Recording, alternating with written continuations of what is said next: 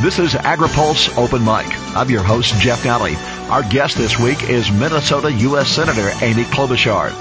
AgriPulse Open Mic is brought to you by Syngenta. See how we're focusing on our one planet with six commitments. See the Good Growth Plan at www.goodgrowthplan.com. This is AgriPulse Open Mic. Efforts to improve diplomatic relations with Cuba and eliminate the U.S. trade embargo with the communist island nation have ramped up since President Obama's executive order announcement in December last year. The next round in administrative negotiations to restore diplomatic ties with Cuba is this Friday in Washington. The congressional effort to end the embargo and normalize relations with Cuba has now begun on Capitol Hill. Minnesota U.S. Senator Amy Klobuchar introduced the Freedom to Export to Cuba Act with co-sponsors of the legislation on both sides of the aisle. The bill would repeal U.S. trade policy in place since the 1960s that authorized the Cuban trade ban. The bill does not repeal human rights provisions, but Senator Klobuchar says the legislation supports policy changes that can improve the lives of the Cuban people. Senator Klobuchar says the Cuban people want a closer relationship with the U.S., and she says the time is right to approve legislation to bring about that change. I think part of this is there has been some changes in Cuba. There has been a promotion of the private sector. There's now 500,000 people working in the private sector, whether it's seamstress businesses in their homes or a taxi service. Secondly, there are now in the midst of developing a huge new port, and we were some of the first members of Congress to be able to see it. Senator Warner, Senator McCaskill, and myself. Uh, it is um, a big improvement on the Havana port, which we use mainly for tourism, but this port is going to be able to take in big ships and the kind of ships now we're seeing in international shipping and the kind of ships uh, that can be loaded with American agricultural products. And so those two examples, and I think you've just seen some changes in their leadership in terms of the messages they're sending.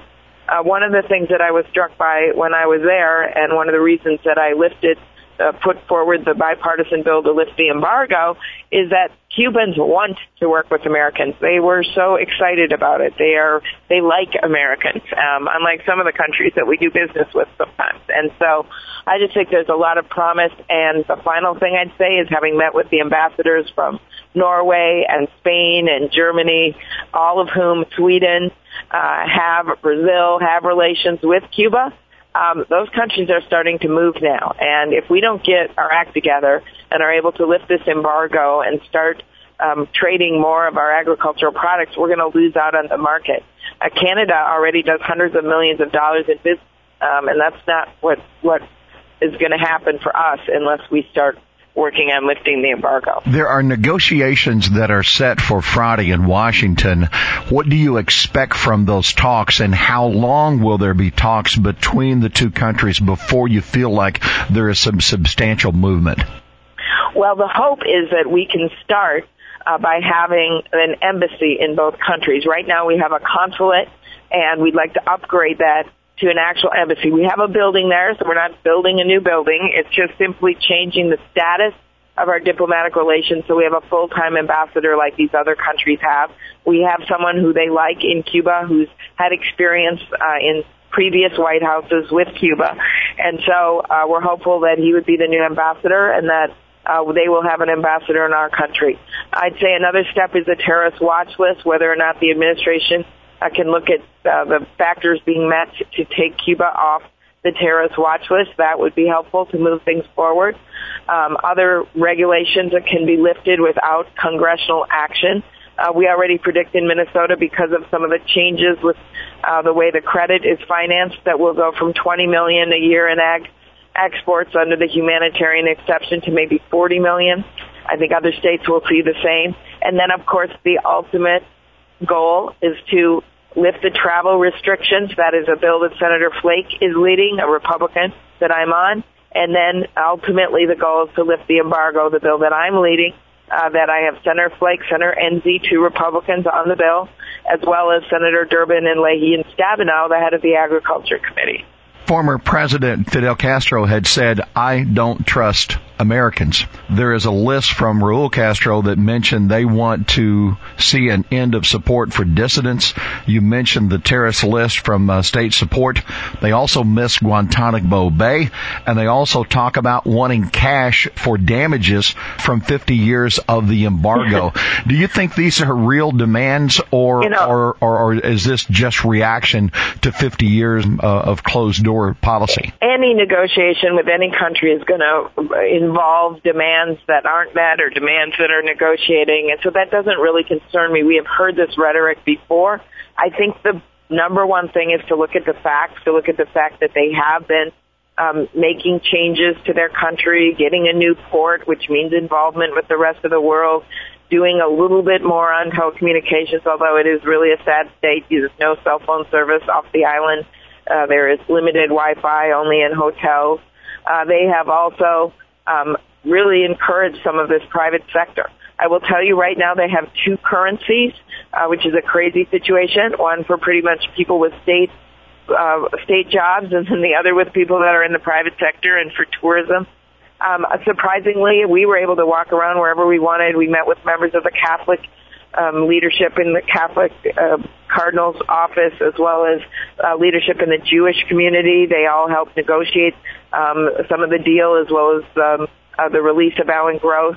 And so I think you see some changes there. And um, no matter what the rhetoric is in negotiations, the facts remain that they're interested in changing their ways. We're interested in them changing their ways. The rest of the world is already there and we need to change our policies, and that is the only way to reverse some of this rhetoric and some of these um, bad policies from the past because what we've been doing for over 50 years simply hasn't worked. Do you see support in the Senate? Do you see the leadership allowing time for this legislation on the floor? Is there companion legislation coming in the House? Uh, there has been always some bipartisan support in the House for these efforts. And I think that um, one of the things that we need to see is we know um, people who feel so strongly about this for understandable reasons, like Marco Rubio on the Republican side, Bob Menendez on the Democratic side, uh, you know, they are going to play a critical role here. But I think that there's some overwhelming support for change, and it is not just on the Democratic side; it is also on the Republican side. And so the hope is that that kind of thought process is going to govern, and we will eventually be able to move forward with this bill. To me, it is only a matter of time that we lift the embargo. And the longer we wait as the years go on, the more other countries are going to get in there and beat us to some of these business opportunities, especially on the agriculture side, because they now see this coming. They see the tourism coming. And if I'm a Spanish hotel chain, I look at getting in there quick. And while we have the argument that, hey, no one has really done much to, you know, done some, but not a lot in the last few decades, that's when they didn't think we were coming. And now they know we may be coming and we have to look at the global marketplace and get ahead of things here. So there are a lot of reasons that we want to move this along, and I hope my um, Republican colleagues will work with us to get it done, and there are already clearly uh, some leaders in the Senate on the Republican side who want to move forward. At what point of the year or of the congressional calendar would you hope to have consideration of your legislation? Uh, you know, I think we start usually at the committee level, but I hope that one of the reasons Senator McCaskill and Warner and I went is that we're more focused on some of the domestic economic issues. I hope there'll be hearings in committees other than foreign relations to make that point, agriculture and um, also commerce. I serve on both those committees uh, so that we can look at some of these other issues. But we have to get some of these bills through committee and to the floor or else voted on as an amendment. Uh, and we will just continue to urge uh, the Republican leadership, who is now in charge, Senator McConnell, uh, to do that. And I know there's interest in Kentucky and other places, uh, agriculture interests that would like to move forward. You've mentioned that now is the time to turn the page. This legislation does not include, as I understand, human rights provisions. What are the things that are in the legislation that make sense and make sense now? Well, right now, our lifting the embargo legislation, of course, loosens these shipping rules, which make it impossible to really ship things uh, from America uh, other than humanitarian aid, um, and also tries to obviously uh, lift some of these other rules. But what we made sure is that we, in the specifically, that we allow to continue, uh, which are very important to human rights issues, these efforts to um, push for democracy and the work of NGOs and other things. And also, you brought up claims, the ability on our side to bring claims uh, for property in Cuba. So those things remain in law under the embargo, lifting the embargo legislation. When we think of the Cuban scenario now, you've mentioned the people are interested. Do you sense that their government is interested because they'll have to make decisions to open the door as we will to improve relations?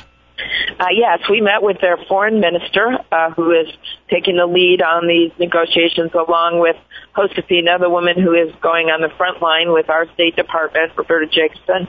And so they, uh, for two hours, we met with them, and they clearly signaled an interest in moving ahead on some of the issues I mentioned with the embassies and um, some of the changes that will happen.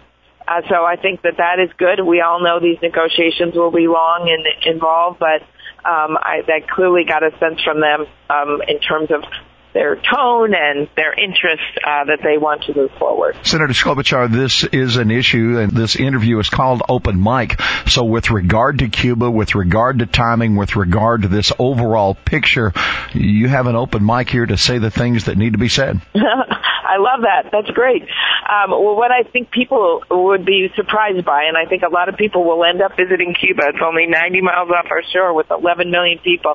Is how, in some senses, it is so frozen in time. There are cars from the 1950s everywhere, old Chevys, and that's what they use to drive themselves around. And there are no hardly any traffic lights. You can just drive. I mean there's a feeling of uh you, that you're back in 1950 when you're there. Buildings from the turn of the century that haven't really been rehabbed. Russian structures that look like you're in the middle of moscow. Uh so there is a lot of uh the past there but there is also the future and what i was struck by was number one everyone remembers the date december 17th it means nothing really to people in our country. To their country, it is everything. It is the day that the two presidents from the two countries uh, spoke and said that they wanted to open relations. Uh, the other thing I noticed was just regular people, how much they admire America, want to be involved with America. Uh, they actually recognized me because my picture was in their news and on their TV about the bill I have to lift the embargo. Uh, because they are very focused on the news and on America they actually came up to me on the street and would know who I was. So I was surprised by how much they want to do business with America and a lot of times that really matters over time what the regular people in the country want and I think it bodes well for the future. Senator, thank you for your time. It was great to be on. I love the open mic part. Our thanks to Minnesota U.S. Senator Amy Klobuchar, our guest this week on Open Mic. AgriPulse Open Mic is brought to you by Syngenta. See how we're focusing on our one planet with six commitments. See the Good Growth Plan at www.goodgrowthplan.com. For AgriPulse, I'm Jeff Nalley.